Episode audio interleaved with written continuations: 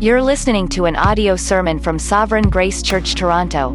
For more information, visit sovgraceto.org.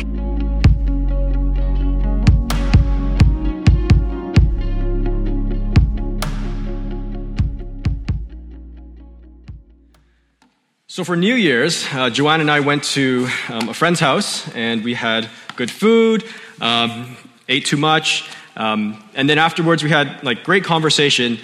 And then afterwards, um, as the new year was about to come in, as it was about 11:30, we went outside and had a big bonfire.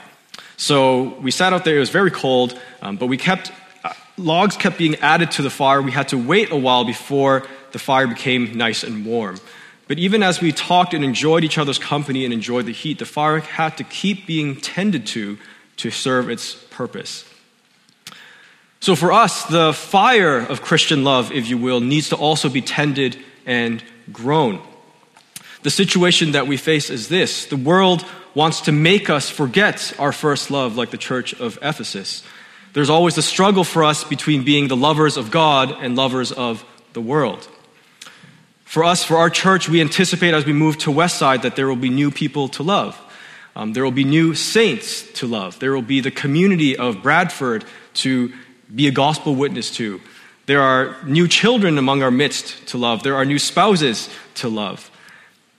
So the question for us is how, in the beginning of this year, how do we stoke our Christian love, our gospel love? How will the fire of the gospel burn hot among us?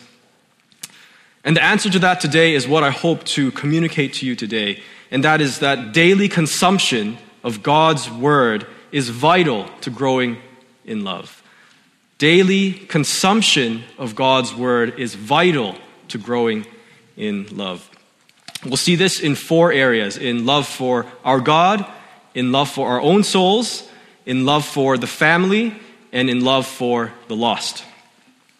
So, first, let's look at the first point daily Bible consumption being a fuel for our love for our God. So, as we take in the Bible, as we read the Bible, as we immerse ourselves with the whole counsel of God, what do we see in the Bible about our God? We see who He is, we see His character. We read verses like this we see that the, He is the rock, His work is perfect, for all His ways are justice.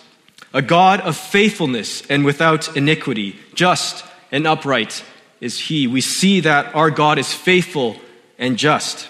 We read that the Lord is good that he is a stronghold in the day of trouble. He knows, he knows those who take refuge in him. We see his goodness. And we read that all the inhabitants of the earth are counted as nothing. And he does according to his will among the host of heaven and among the inhabitants of the earth. And none, none can stay his hand and say to him, What have you done? We see the character of God as we immerse ourselves in Scripture. And not only that, we see who He is, but we also see what He has done. And this centers around the gospel in Christ. We read in Psalm 103 that He does not, He does not deal with us according to our sins, nor repay us according to our iniquities. For as high as the heavens are above the earth, so great is his steadfast love toward those who fear him. As far as the east is from the west, so far does he remove our transgressions from us. We have atonement because of what Christ has done on the cross. We read that we also have life. In Colossians, Paul says, And you who were dead, who were dead in your trespasses and the uncircumcision of your flesh, God made alive together with him having forgiven us all our trespasses, by canceling the record of debt that stood against us with its legal demands. And this he set aside, nailing it to the cross. We have life because of what God has done on the cross in Christ. And lastly, among all these other things that we have, we have peace with God through our Lord Jesus Christ, as Romans 5 tells us. So we see who God is, we see what he has done, and we are also have hope in seeing what he will do, that he will bring his plan to pass. He will, re, he will recreate the new Eden.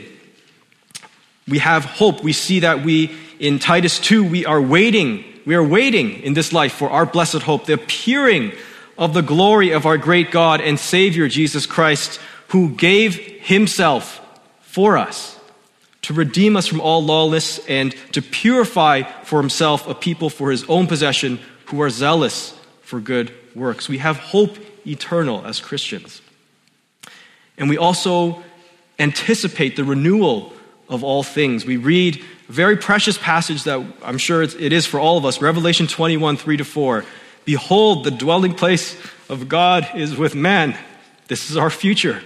He will dwell with them, and they will be his people. And God himself will be with them as their God. He will wipe away every tear from their eyes, and death shall be no more. Neither shall there be mourning, nor crying, nor pain anymore, for the former things have passed away. What a comfort that passage is to us as we behold our God in Scripture. So, as we daily intake all of these truths, all of these promises of Scripture, this fuels our love expressed to God in praise. We say with Paul in 1 Timothy 1 To the King of ages, immortal, invisible, the only God, be honor and glory forever and ever. Amen. As we, as we see God in Scripture, His love, His steadfast love, this fuels our praise and expression of love to God. Now, one of the barriers or one of the difficulties that some of us may have in having daily Bible consumption is that we are very easily satisfied. We may say, you know, I, I get enough from hearing or singing the word on Sunday. The, the Bible isn't as entertaining as other things that the world may have to offer. But the Bible itself gives us a rebuke to that and shows us the glory of discovery of God in the Bible. Paul, after in Romans 11, after he's given us the greatest picture of the gospel, what, is he, what does he say? How does he respond? He says, Oh, the depth of the riches and wisdom and knowledge of God. We sang that in one of our songs. How unsearchable are his judgments and how inscrutable are his ways. And the psalmist says at the end of the Psalter, Great is the Lord and greatly to be praised, and his greatness no one can fathom. For those of us who are easily satisfied, we need to remember that the well of discovery in God never runs dry. So that's the first reason for us to daily intake the Bible is to fuel our love for our God. Secondly, daily Bible consumption is the fuel for the love for our own souls. In Ephesians 5, when Paul is describing the love between a man and his husband and his wife, he says, no one ever hated his own flesh, but nourishes it and cherishes it. So there is instruction there for us to care for our own souls. And how do we do this? We, in, in a few different ways. We see as we look in Scripture, we are reminded of who we are. We are reminded of our identity in Christ. The world tells us one thing, but Scripture tells us something else. If we look at Ephesians 1, a passage that many of us know well, we see a glorious reminder of who we are in Christ. We see that we are blessed in Christ. We see that we are chosen in Him before the foundation of the world to be holy and blameless before Him. We are adopted in the family of God. We are redeemed by the blood of Christ. We are forgiven of our sins. We are heirs to the future kingdom where Christ will reign. So, how do we care for our souls as we read Scripture? Our souls, the world tells us something else, but we say, Soul, remember who you are in Christ. Secondly, we, as we daily feast on Scripture, we tell our souls to have joy in Christ. Our joy is not in other things, in lesser things of things below, but our joy is in Christ. This is what the psalmist writes in Psalm 63 My soul will be satisfied, will be satisfied as with fat and rich food, and my mouth will praise you, will praise you with joyful lips when I remember you upon my bed and meditate on you in the watches of the night. We feed our souls on Christ as we take in Scripture. And third, we care for our own souls as we use Scripture to fight sin. When Jesus was tempted in, in, in, the temptation narrative, every single time the devil brought something to him, the first words out of his mouth were, It is written. We see Jesus, who is the perfect embodiment of someone who has hidden God's word in his heart that he might not sin against him. So we look to Christ as an example for us as we fight sin. We also see his humility as he experienced the greatest trial that, that he faced as he was going to the cross. In anguish, he knew from the foundation of the world what the Father and him have planned. And he's experiencing great anguish, but at the end he says, in humility, not my will, but yours be done.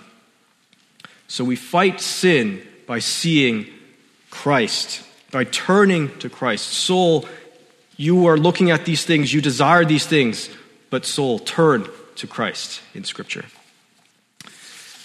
And lastly, we take care of our souls by receiving comfort from Scripture. A few weeks ago, Pastor Josh was preaching on Hebrews 4 about our sympathetic high priest who we can go to for mercy and grace in our time of need. So, as we look at Scripture, as we daily intake Scripture, we say, in our suffering, in our trials, we can choose to look inward. We can choose to be depressed and choose to let the, the, the weight of the world rest on our shoulders. But instead, we can, we can choose to say, Soul, look to Christ. Look to Christ for comfort. And as we take all this in, as we take all this in, this fuels our love expressed for ourselves in prayer. We see that we have a great need. It's hard for us to remember, isn't it? It's hard for us to remember our identity in Christ when the world tells us so many things, when we look in the mirror and are not the way we want ourselves to be, when we keep fighting the same sins over and over again. We see that we have a great need, and we say, we cry out with the psalmist, Incline your ear, O Lord, and answer me, for I am poor and needy. And isn't that the state of all of us as we live here on this earth. We need nourishment, we need help in our spiritual lives. Another barrier that we can experience in daily Bible consumption is the thought of independence. Some of us might think, you know, wh- whether I read or not has no daily major consequence on my life. You know, by and large, most of us can get by um, through the day without reading the Word. But think, think about this. We can, we can, all of us can get by for, you know, a few days, many days without food. Many of us can get through the day without water. But over time, our souls will languish. Our souls will rot. Pride will creep up if we neglect this habit of grace, this means of grace that the Lord has graciously given us. We are not created as spiritual camels. We are not meant to go long periods without the nourishing food of God's Word. And we need to daily nourish ourselves with the rich food of the Word. So that's the second thing. Daily Bible consumption is fuel for loving our own souls. Third, so we've seen love for our God, we've seen love for our own souls, and now we see love for the family. One of the, one of the first lessons that um, Pastor Tim was teaching me as he was mentoring was the reminder to balance input and output. Very, very often we can be so consumed with serving others that we forget to have input in our own lives. And as I'm sure many of you have experienced, we cannot survive on output forever. So, as we take in the Bible, as we see Scripture, there are two areas in which this service is given towards. The first is our church family. And this is the brother and sister relationship that we have as the family of Christ. There are more than 50 times in the Bible where the one another's are commanded by the apostles. And these are all rooted in the gospel truth of what God has done for us in Christ. So, just a couple of them. Paul commands in Ephesians 4 be kind to one another, tenderhearted, forgiving one another. And this is it as God in Christ forgave you. The command to be kind to one another, rooted in what God has done for us in Christ. And at the end of Colossians 3, he says, Paul says, let the word of Christ dwell in you richly. And how, how does this happen? By teaching and admonishing one another in all wisdom. And then doing what we were just doing about half an hour, half an hour ago, addressing one another, not only God, which is most important, but addressing one another in psalms and hymns and spiritual songs with thankfulness in our hearts to God. Scripture comes in, and Scripture goes out to bless those around us. And secondly, we also care for our nuclear family. This is the husband, wife, the parent child relationship. For how husbands and wives are to interact with each other, we see the relationship between Christ and the church. We see Christ's love for his bride. Ephesians 5 says, Husbands, love your wives. And what is the standard? What is the standard? As Christ loved the church and gave himself up for her. As husbands take on the mantle of loving leadership as Christ did for the church, this gives the context for which wives can joyfully submit to the husband, even as the husband submits himself to the Lord. And for parents and children, we see, as we read in Scripture, we see the love of the Father that He has upon His people. We read see what kind of love the Father has given to us that we should be called children of God. What an immense privilege it is to be called children of the Almighty God. And as parents see this, they learn, the, they learn patience, they learn the grace that God has continually given His children, His wayward children. And for children, they learn as they see God's relationship between God and His chosen people, they learn to trust His care and His discipline, and they respond in trust and obedience. So, seeing all this, how does this fuel or how is love expressed for the family? This is expressed in sacrificial service. And isn't this, isn't this the mindset of, of, of Christ? saying, Let each of you look not only to his own interests, but also to the interests of others. Love for the family expressed in sacrificial service. Now, another, another barrier that we, or difficulty that we have to reading the Bible is exhaustion. You know, some of you, some of you will, will rightly say, you know, I have, I have young children. I have children that are barely months old, and I, I barely have time to do anything else. I'm just trying to stay awake. I'm trying to make sure my children are alive. How do I have time to daily take part in reading Scripture?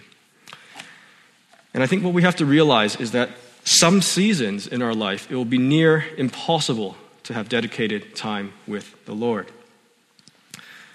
Perhaps we can see this a different way. Instead of this being a time where God is removing himself from us, seeing that God is giving you an opportunity to serve and to love those around you in sacrificial service. You know, perhaps he's saying, he's saying to you, you know, I, I know, I know you want to spend time with me. I know you want to come into my presence where there is fullness of joy forevermore. But right now, in this season, I'm asking you to care for my image bearers that I've entrusted to you. You know, I, I have filled you with enough grace for the task ahead. Go, go now and care for those who I've entrusted to you, and come back and receive from me later. Sacrificial service for the family of God and our own nuclear families. That's what daily intake of the word gives us. And lastly, we have daily Bible consumption fueling our love for the lost. When we read Scripture, when we see the story of Israel and identify with their wayward ways, when we see the state we once were, we can't help but have a love for the lost. Let me read 1 Corinthians 6, verse 9 to 11. This is what it says. Or do you not know that the righteous will not inherit the kingdom of God? Do not be deceived. Neither the sexually immoral, nor idolaters, nor adulterers, nor men who practice homosexuality, nor thieves, nor the greedy, nor drunkards, nor revilers, nor swindlers will inherit the kingdom of God. And this is where it speaks to us. And such were some of you.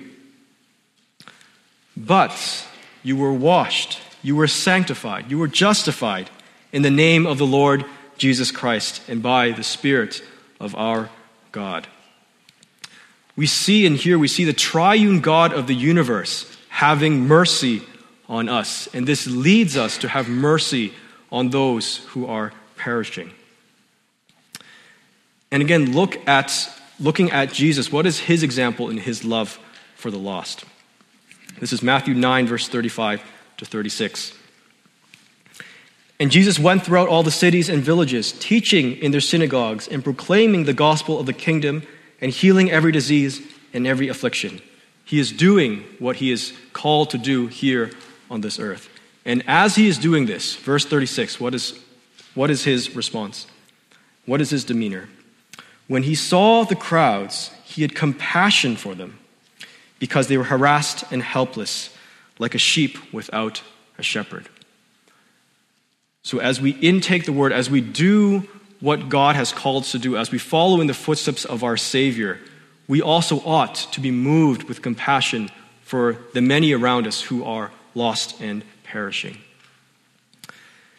As we read, as we read Scripture, as we see God's heart for the nations, this should fuel our love for evangelism.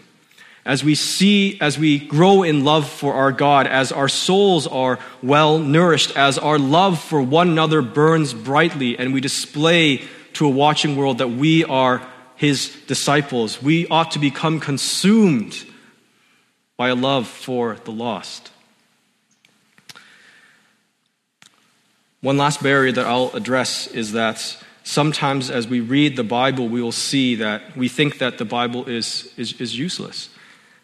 You know, we might say, you know, I'm not, I'm not really getting anything out of this. I've, I've, I'm stuck in the book of, of Leviticus or Numbers, and I'm not getting anything out of this. And it's like eating, it's like eating cardboard.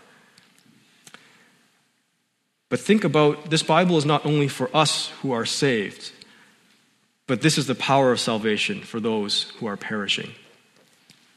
So ask yourself, who, as I read this, who can I tell about? Who can I tell what I am reading?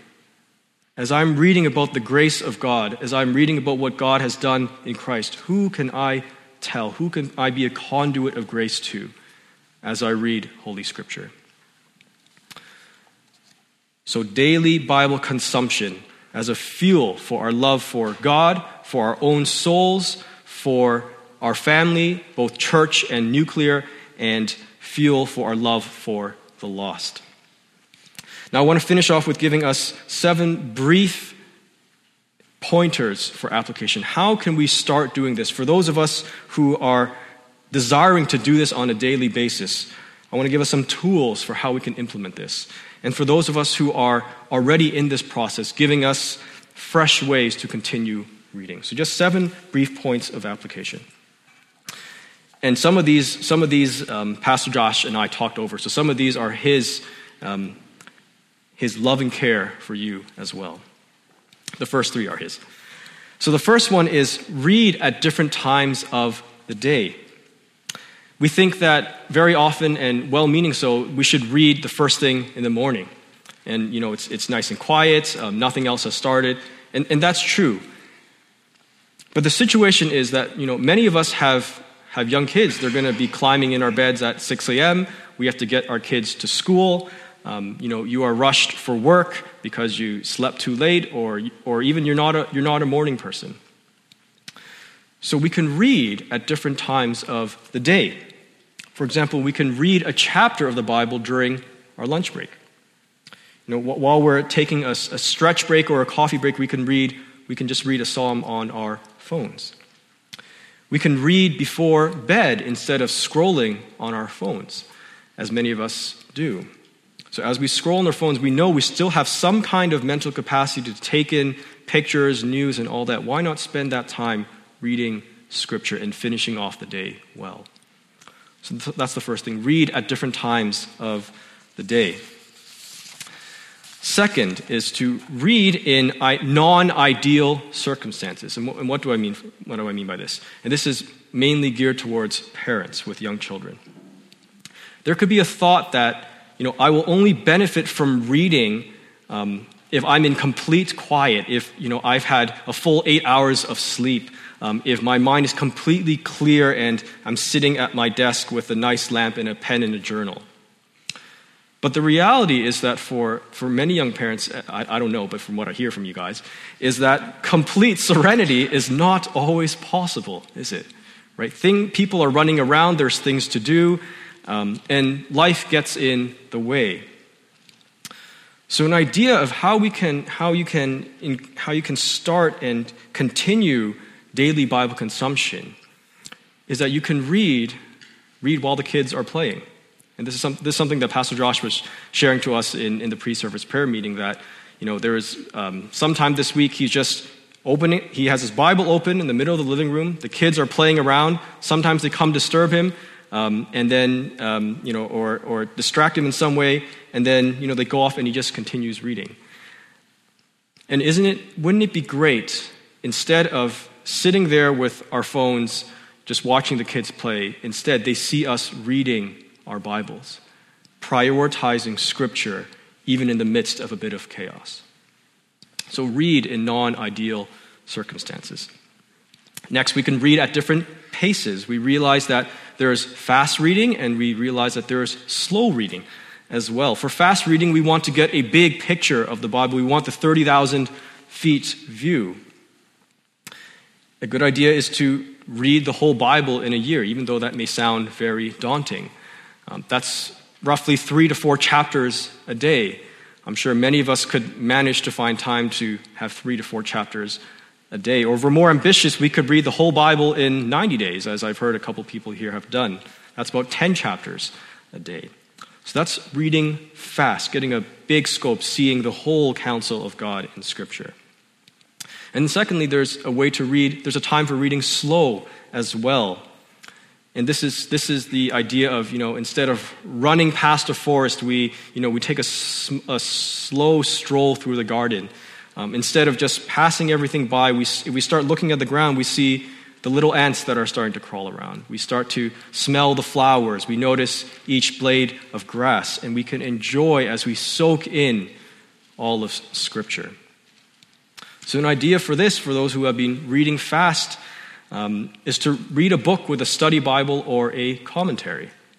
As we, as we read, we can take in what saints before us have meditated, have chewed on, and that is another means of grace for us as we read and study Scripture. So, read at different paces. We can read with a gospel lens. We can ask, how does this passage point to Christ? If all the law, the prophets, and the writings of Scripture point to Christ, that's that's our hermeneutic. That's the way we should be reading the Bible as well. We ask, where is this passage in the redemptive storyline? I remember in, in, in, my first year of, of, seminary when I was taking Old Testament theology, and this, the professor was telling us how Abraham points to Christ, how David points to Christ, and I had never heard that in my life. And it completely changed the way that I read the Bible and seeing how there's just this one golden thread that goes through all the scripture and it's all pointing to Christ. So one thing that you can do as you're reading, maybe for those who, you know, know all the stories, we can, you know, recite all the stories, we've read all these stories with our children, we can ask, we can read and connect the passage to the story of salvation. And one, one resource I want to highlight and give away um, is this is the Gospel Transformation Bible, and it helps us to do just that. We have the Bible, but in the, in the study notes, it tells us how each passage points to Jesus, how the Bible points to salvation history. So if anyone wants this, come see me after and I'll get this out to you. Yeah. So that's read with a gospel lens. A couple more read with a plan. For, for, for Joanne and I, if I am stoking the fires of love in our relationship, I know, and I'm sure many of you can say that date night is not just going to happen by accident. I have to plan it. You know, we're, we're, both, we're both busy. We have all these things going on in our minds. Um, and unless I plan it and put it in the calendar and make it a regular thing, it's not going to happen. So, what are some ideas for, for us to do this? What I found helpful over time is to guard a specific time each day in the schedule to do it, and then make sure we actually do it. That takes, that takes discipline. That, that, may not be, that may not be easy as we start, but as with any habit, as we start repeating it and this becomes part of our daily routine, it becomes much easier and it becomes something to enjoy as we carve out and prioritize that time in our schedule. Now, most of us, most of us can do that. We can have a you know, regular time in the calendar each week. But again, for young parents, when so much is, is unpredictable, when a child may get sick, when um, anything happens as, as, as a young family. So, what is, an, what is an idea for this? I want to appeal to the fathers of young children to dedicate time where you're playing with all the children so that your wife can spend some time alone with the Lord. Most of, most of, most of the wives have likely been caring for the child all day um, and it would be a great service and would really mirror, I think, the love of Christ for the church if for half an hour, for an hour, you watch the kids and serve your wife in that way. And what happens is if we don't read with the plan, I think many of us can, can say that is we can see that we will often neglect what we do not prioritize. We often neglect what we don't prioritize. I think the way we spend our time really reflects our priorities. Two more. Read with someone. I think reading, reading doing, th- doing things with, with anyone really, I think gives a sense of camaraderie, gives a sense of accountability, um, and gives a sense of encouragement. You know, when we are, you know, man, I'm just not digging this at all. This brother or sister will come and let's, let's soak ourselves in this word because this is what's most important for our lives. So a couple of ideas are, you know, do, do a reading plan with someone. Read, read through the Bible in a year with someone else. Discuss what you are learning, difficulties that you are having. Share with them what the Lord is teaching you as you read together. You could study, you could study a book with a friend or even, even a non-Christian. Um, you know, we, one of, our, one of uh, my cousins, they just recently moved from Hong Kong. Um, and it was wonderful to see that um, uh, my, I guess my cousin-in-law, she, she just finished reading um, a documentary about the Bible. Um, and she's been, Joanne and I were just talking about this in the car, she's just so hungry to learn about what the gospel is. Um, and we were thinking maybe we could go and study the book of, of, of Mark with her, just to get a sense of who Jesus is. And even, even Joanne, she's um, every once a, once a week, she's studying the book of Hebrews with a friend from our old church. Think about the ability of the Bible to bond us together in fellowship as we study together. And lastly, and I think this is important, one of the most important, if not the most important, is to read with prayer. And I think some, this is something that our church does well. Pray what you read as you read it. You know, pray Psalm 1, something that we know very well. Pray Psalm 1 as we read it, as we read, Blessed is the man who walks not in the counsel of the wicked. Father, help me to be that man. Help me to be the woman who experiences blessing of staying in the righteous path. Thank you that I have access to this because Jesus was that righteous man. As, as you know, we go home from the sermon, as we just heard Hebrews 4 verse 14 to 16, you know, as we meditate over it over the week, you know, God, thank you for my sympathetic high priest. Thank you that he can understand acutely and intimately everything that I am going through and help me in the times where I have need of mercy and grace instead of looking to the world to other things that I come to you. So pray what and as we read. And then lastly, pray for help as we develop this habit as a church. You know, Father, turn, turn my eyes from, from lesser and, and worthless things to, to yearn daily for your life giving word. Help my joy, help my joy to be found in reading your word instead of in other things. Holy Spirit, open, open my eyes and allow me to see Christ fresh again and again and feel my love for you. So, may God help us this year as we embark on daily Bible consumption to grow in love in these different areas as we saturate ourselves in God's life giving word. Let us pray.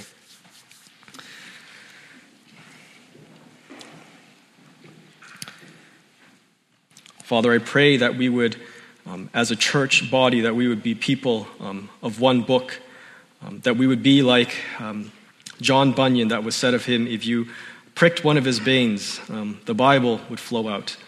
Um, may we be so saturated with Scripture that um, your promises are ever sweeter, um, that your comfort is um, ever ready and ever present because we have hidden your word in our hearts.